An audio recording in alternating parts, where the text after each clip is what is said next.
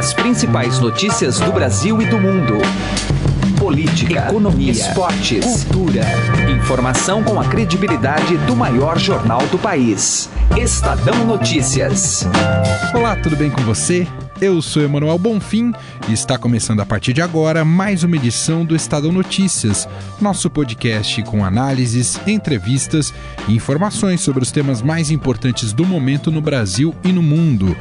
Na edição de hoje do programa, a gente se aprofunda sobre o tema do bullying, após o terrível caso que ocorreu na última sexta-feira em um colégio em Goiânia. Entrevistamos aqui para o programa a psicóloga e psicanalista Glaucia Leal. Para ela, existe de uma forma geral uma falta de habilidade dos pais e educadores ao lidar com o tema.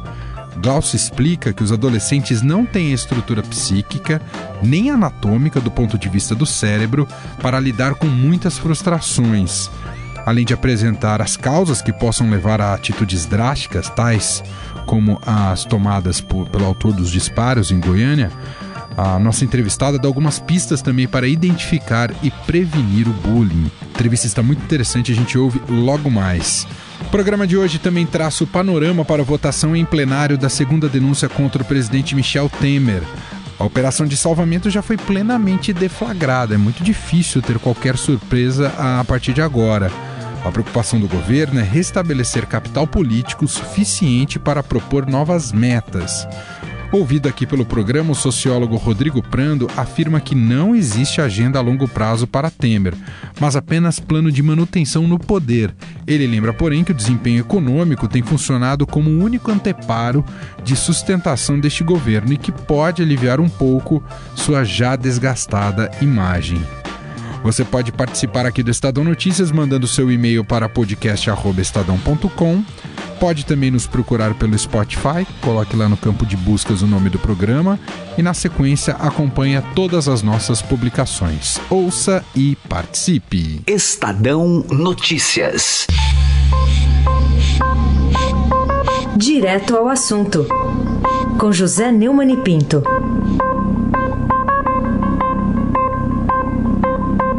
A semana começa com a expectativa em torno da votação no plenário da segunda denúncia de Janot, que era procurador-geral da República, contra o presidente Temer. É, há notícias de que a eleição já está garantida, que está tudo certo na votação, que ele vai ganhar. Assim mesmo, ele dispensou oito ministros, demitiu oito ministros para que eles votem à Câmara e possam votar. Ou seja, não está tão seguro assim da vitória e recorre a uma técnica bastante discutível do ponto de vista ético. Né? Os ministros, teoricamente, não estão no ministério para fazer figuração nem um jogo político, eles estão lá para administrar e o Brasil está numa crise imensa. Uma, uma das formas de sair dessa crise é privatizar. E o Temer, que na verdade participou é, de toda a trama para limpar os cofres da República nos governos Lula e Dilma do PT, é, prometeu pelo menos fazer um governo privatizante, um governo liberalizante, um governo para resolver os gravíssimos problemas das contas públicas no Brasil, né, que estão praticamente impraticáveis. Pois bem, acontece que ele está negociando com Valdemar da Costa Neto, do PR, né, que é dono de uma boa bancada, para não privatizar o aeroporto de Congonhas, o mais lucrativo do Brasil, para mantê-lo na Infraero, que fica sob as ordens do Ministério dos Transportes. Bom, para boa coisa não é. Porque o bom seria privatizar e a empresa privada tomar conta daquilo e fazer uma administração decente. Mantê-lo como cabide de emprego é até uma coisa, digamos, positiva, se for comparado com o fato de que o que eles querem mesmo é ficar para é, praticar a famosa e deletéria corrupção.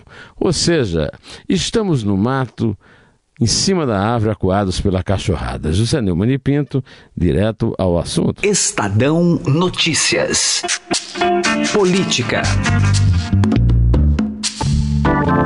Vamos falar agora no Estadão Notícias um pouco sobre as expectativas da semana política, que tem um evento muito importante que todo mundo ficará de olho sobre a votação no plenário da Câmara da segunda denúncia contra o presidente Michel Temer. A gente convidou para essa conversa o professor Rodrigo Prando, sociólogo do Mackenzie. Professor, seja bem-vindo mais uma vez ao nosso podcast. Tudo bem com o senhor? Muito obrigado pelo convite tudo bem comigo, espero que aí com vocês tudo bem, prazer falar com os ouvintes também. Professor, observamos nos últimos tempos, assim como foi com a primeira denúncia, toda uma operação de salvamento do presidente Michel Temer, e aí inclui várias medidas, desde mais recentemente, por exemplo, a exoneração de ministros para que eles possam votar nessa semana no plenário da Câmara, tem a negociação de cargos, de emendas parlamentares, tudo isso para que Temer continue no cargo. Uh, já é meio dado como certo que ele vai conseguir se salvar. A questão é, e depois, professor? É, é dado como certo e, e, novamente, né, me parece aquele velho ditado, né, onde passa boi, passa boiada, né? Então, assim, o que está acontecendo agora, nessa segunda denúncia, é mais do mesmo, portanto, as estratégias são praticamente as mesmas da primeira denúncia e, sem dúvida nenhuma, a preocupação não era barrá-la, porque o indicativo da, comissão ter aceitado o relatório, portanto, é contrário ao prosseguimento da investigação no STF, é muito forte para que o plenário confirme. Pode ser por um placar menor do que na primeira. Depois, respondendo a sua pergunta especificamente, Manuel, deixa o governo fragilizado. É muito difícil é, o governo conseguir, é, de novo, reunir forças políticas. Muito difícil, no entanto, não é impossível. E por que não é impossível?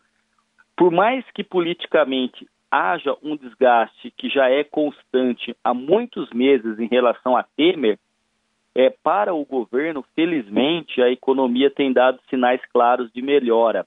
Então, é bem provável que, saindo da denúncia enfraquecido politicamente, as boas notícias que virão é, da economia, da retomada do crescimento, do emprego, da inflação controlada, deixarão que, pelo menos em janeiro do próximo ano, o presidente talvez volte a ter um pouco mais de capital político para continuar é, com algumas reformas. Eu penso que qualquer outra reforma daqui para frente, nesse ano, seja muito complicado desenvolvê-la. Agora, professor, esse é um governo que vai conseguir colocar uma agenda uh, a longo prazo ou seguirá sendo governo uh, um dia após o outro, né? esperando é. a próxima crise? É, não existe agenda a longo prazo para o governo Temer, não é? Isso é, é, é, é pouco provável, né? E existe agenda a longo prazo para o início de um governo com a possibilidade de reeleição, não é? Temer não tem é, nenhuma nem outra, nem é início de governo e não há chance alguma de reeleição, dado a, a sua baixa popularidade, baixa aprovação do seu governo. Então ele vai tentar se manter no poder, porque a muito custo ele chegou lá, enfim, se articulando para assumir no lugar de Dilma Rousseff, que era muito pior do que o governo Temer em termos de política e da economia para o Brasil, era pior do que Temer, sem dúvida nenhuma. Agora, uh, ele vai tentar levar até 2018 e, quem sabe, conseguir, por meio aí uh, do diálogo com a sua base aliada, mas, sobretudo, dos números da economia, exercer alguma influência uh, na, na sucessão dele próprio em 18. Então ele vai, na verdade, se mantendo. Não é um governo à deriva, como foi o segundo mandato todo de Dilma Rousseff, mas é um governo que está atravessando um mar extremamente bravio, sem condição de colocar o norte necessário. Então não tem é, médio e médio prazo e sequer longo prazo para o governo Temer, é tentar se manter ao sabor das ondas que ainda tenho certeza que virão. Professor, nessa semana aqui no Estadão nós teremos a realização de um fórum que já se chama Fórum Estadão Mãos Limpas e Lava Jato, que vai criar aí um paralelo sobre o trabalho realizado na Itália e uhum. agora o realizado pela Força Tarefa da Operação Lava Jato aqui no Brasil. Chama atenção no caso italiano que a reação da classe política no combate à corrupção foi de organização e de criação de leis justamente para impedir que esse combate à corrupção fosse mais efetivo. Em outras palavras, que figurões fossem parar na cadeia. O que a gente observou recentemente no Brasil, né? a decisão do Senado com o Aécio, o que se deve se concretizar nessa semana com o presidente Michel Temer, é também simbólico nesse sentido? A classe política se organiza para barrar e reagir à Lava Jato? É, não tem dúvida nenhuma. Inclusive, é, eu comecei a estudar mais essa temática é, da Lava Jato e da Operação Mãos Limpas, né? Recentemente participei de um seminário e acabei comprando livros a respeito disso com o um artigo inicial do, do, juiz Sérgio Moro. Não tenha dúvida, é, quem nos escuta, de que os políticos querem reagir. Isso é óbvio. O que a gente não pode é acreditar que toda a classe política reagirá contra a Lava Jato porque todos são corruptos.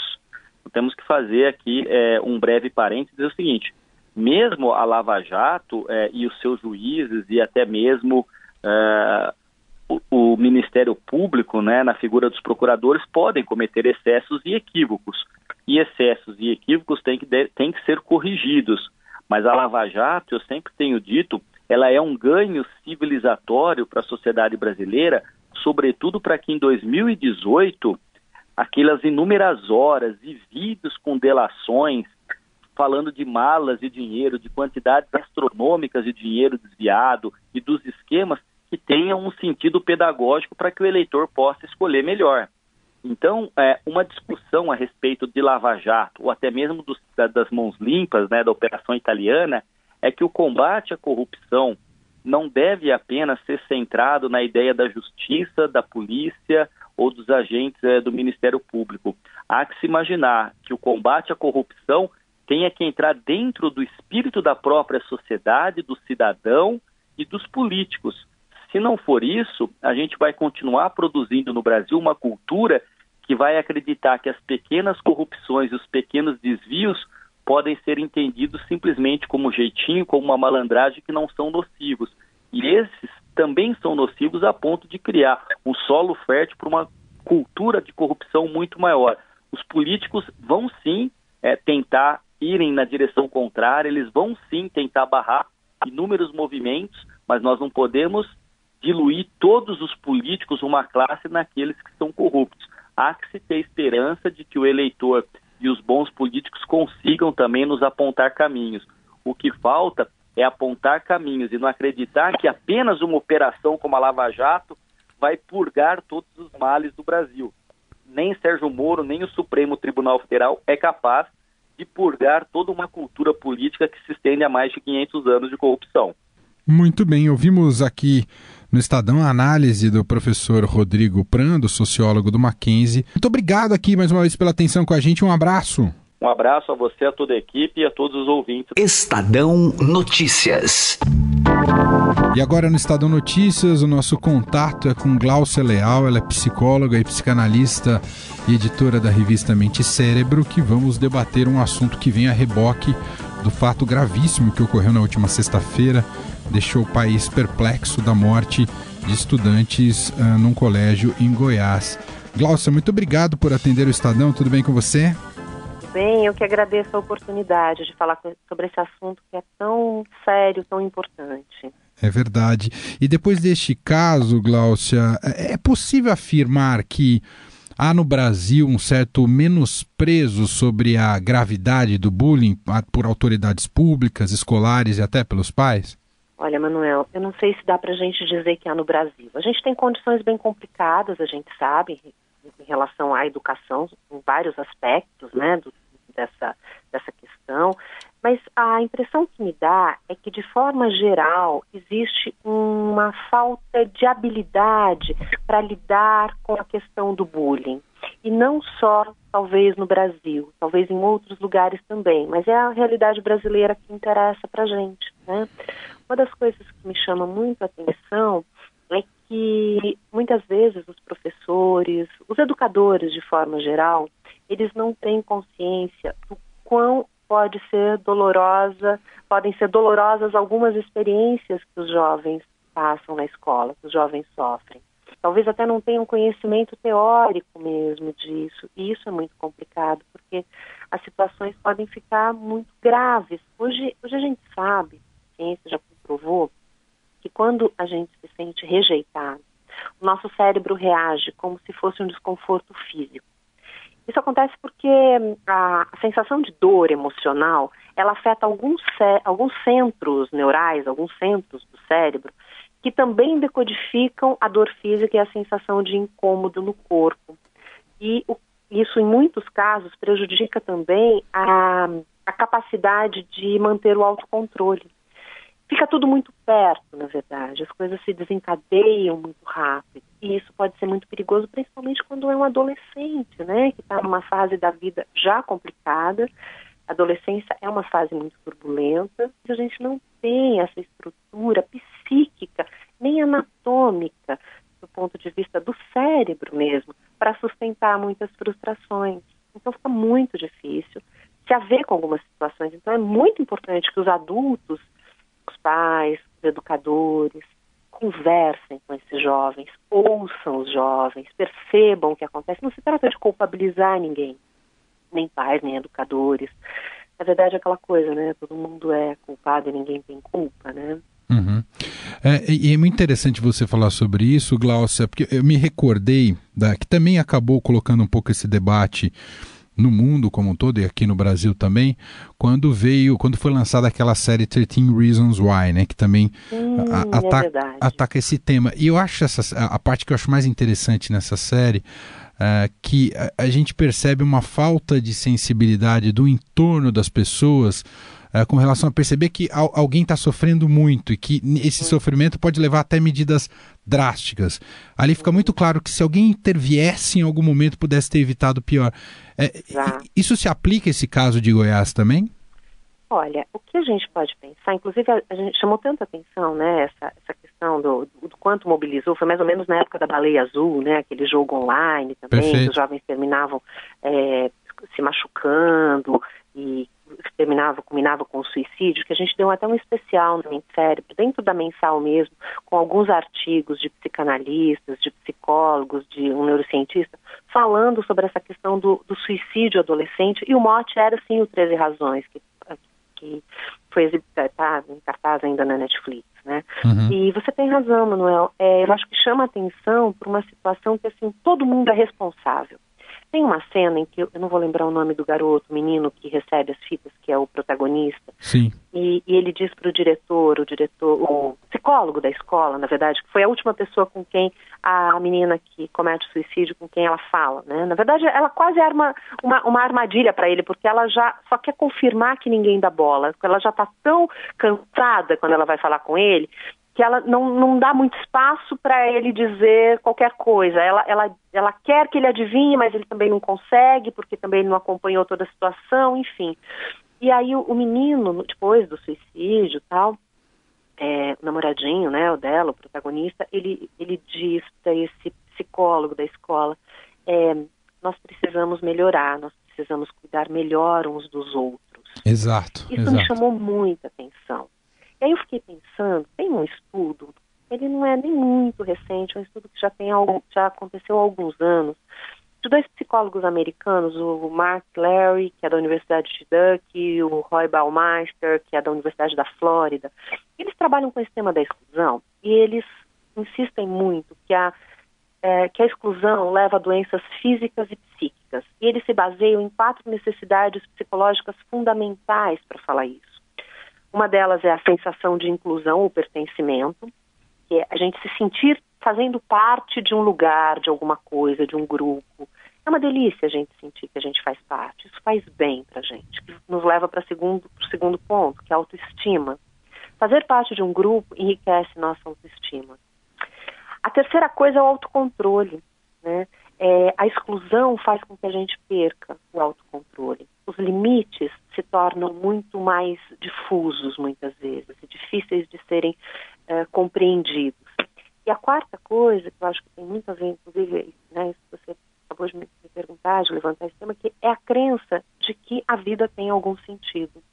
Quando a gente faz parte, quando a gente tem autoestima, quando a gente consegue fortalecer o autocontrole, a gente começa a achar que a vida tem algum sentido. Eu não estou nem falando no sentido religioso, tá, Manuel? Eu estou dizendo claro de forma geral, que a gente pode influenciar uh, alguém que com aquilo que eu falo, com, com aquilo que eu, a forma como eu ajo, eu vou influenciar, seja um amigo, um colega de classe, seja uma pessoa da minha família. Agora, quando eu acredito que eu não tenho importância nenhuma, que eu não faço parte, que minha autoestima está lá embaixo, meu outro controle vai por água abaixo, e aí dane-se, aí eu mato mesmo, porque eu quero ver o outro sofrer assim como ele me faz sofrer.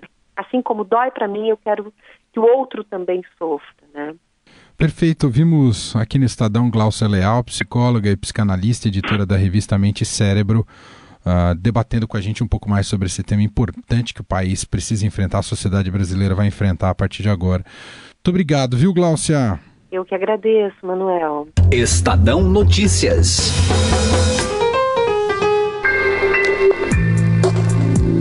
Economia. A expectativa de redução da taxa básica de juros, a votação da denúncia contra Michel Temer na Câmara e as contas do governo central são alguns dos temas que devem movimentar a agenda econômica desta semana. Acompanhe a conversa de Raíssen Abac com editora de economia da Agência Estado e colunista da Rádio Dourado, Silvia Araújo. Hora da gente conferir a agenda econômica da semana com a Silvia Araújo. Silvia, começando pelo Copom, tem definição dos juros, quarta-feira, né? Isso, quarta-feira tem definição da taxa básica de juros, que hoje está em 8,5%. A expectativa é de que o, o Copom faça um corte menor dessa vez, agora de 0,75 pontos, o que levaria a taxa aí para 7,5% ao ano. Isso significa, Heisen, que ela encosta naquela aquela taxa de juros mais baixa que o país já teve, que foi de 7,25% ao ano, e ela foi definida em outubro de 2012. Lembra que o Brasil estava numa crise e aí para ativar principalmente as operações de crédito, a taxa de juros naquela época ela caiu para 7,25% ao ano e esse corte, esse patamar de 7,25, ele durou até abril de 2013. E a expectativa é de que a taxa de juros nesse ano aqui de 2017, ela fique até abaixo desse 7,25% aí histórico, né? Então, para agora, 0,75, essa é a expectativa do, do mercado, né? isso. Agora tem um detalhe aí, né, Silvia? Uh, uma coincidência de datas que quarta-feira, o reunião do Copom é terça e quarta, quarta é o anúncio. E quarta-feira tem a votação lá da segunda denúncia contra o presidente Michel Temer na Câmara pode ter alguma relação as duas coisas? É, há uma grande expectativa. Na realidade, o pessoal, principalmente ali de mercado financeiro, principalmente investidores, vão estar de olho nessa votação. É, existe a expectativa de que não haja interferência política, uma vez que a comunicação do Banco Central tem sido muito firme. Então, o Banco Central tem feito as comunicações ali logo depois da reunião do Copom, depois também faz a sua comunicação na ata do Copom e também quando o presidente do Banco Central está em eventos, vem sempre confirmando essa mesma comunicação. Tanto que na reunião do mês passado, a última reunião do Copom, que cortou a taxa de juros em um ponto, a comunicação já mostrava que as reduções seriam mais moderadas daqui para frente essa semana sai também um novo resultado das contas do governo, né? Isso, na quinta-feira a gente tem resultado aí de governo central, que é governo central, é Previdência, Tesouro e Banco Central. Então são as contas do governo que estão em déficit, têm apresentado déficits sucessivos, principalmente ali por conta da Previdência. Previdência sempre é aí o vilão dessas contas, e esse resultado vai ser interessante porque na semana passada os dados da arrecadação mostraram que a arrecadação arrecadação no mês de agosto foi melhor do que o esperado. Então, com essa arrecadação, aliás, de setembro, foi melhor do que eh, os analistas estavam esperando e acabou surpreendendo bastante. Agora, há uma preocupação se essa arrecadação continuar melhorando até o final do ano, se essa folga aí de arrecadação, o governo utilizaria para reduzir o déficit primário, aquele previsto em 159 bilhões eh, no final do ano, ou se ele usaria aí para gastos, como, hum. por exemplo, liberar emendas emendas que podem ajudar, por exemplo, o presidente lá. Voltamos para o assunto da quarta-feira, né? Exatamente. Que é a votação lá da denúncia contra ele. Então, essa seria a implicação política aí nas contas do governo. Muito bem, vamos acompanhar, até porque a gente sabe que tem muito deputado que gosta de se declarar indeciso. Vale a pena ser indeciso quando o assunto é quente como esse aí, porque pode ganhar algo a mais, né? Silvia, obrigado então. Até a semana que vem. Até. Ouvimos a editora de economia da Agência Estado e colunista da Rádio Dourado, Silvia Araújo. Estadão Notícias. Estadão Notícias desta segunda-feira vai ficando por aqui. Contou com a apresentação minha, Emanuel Bonfim, produção de Diego Carvalho, participação de Raíssen Abac e montagem de Afrânio Vanderlei. O diretor de jornalismo do Grupo Estado é João Fábio Caminuto. Você pode mandar o seu e-mail para a gente no podcast estadão.com. Um abraço, uma excelente semana para você e até mais. Estadão Notícias.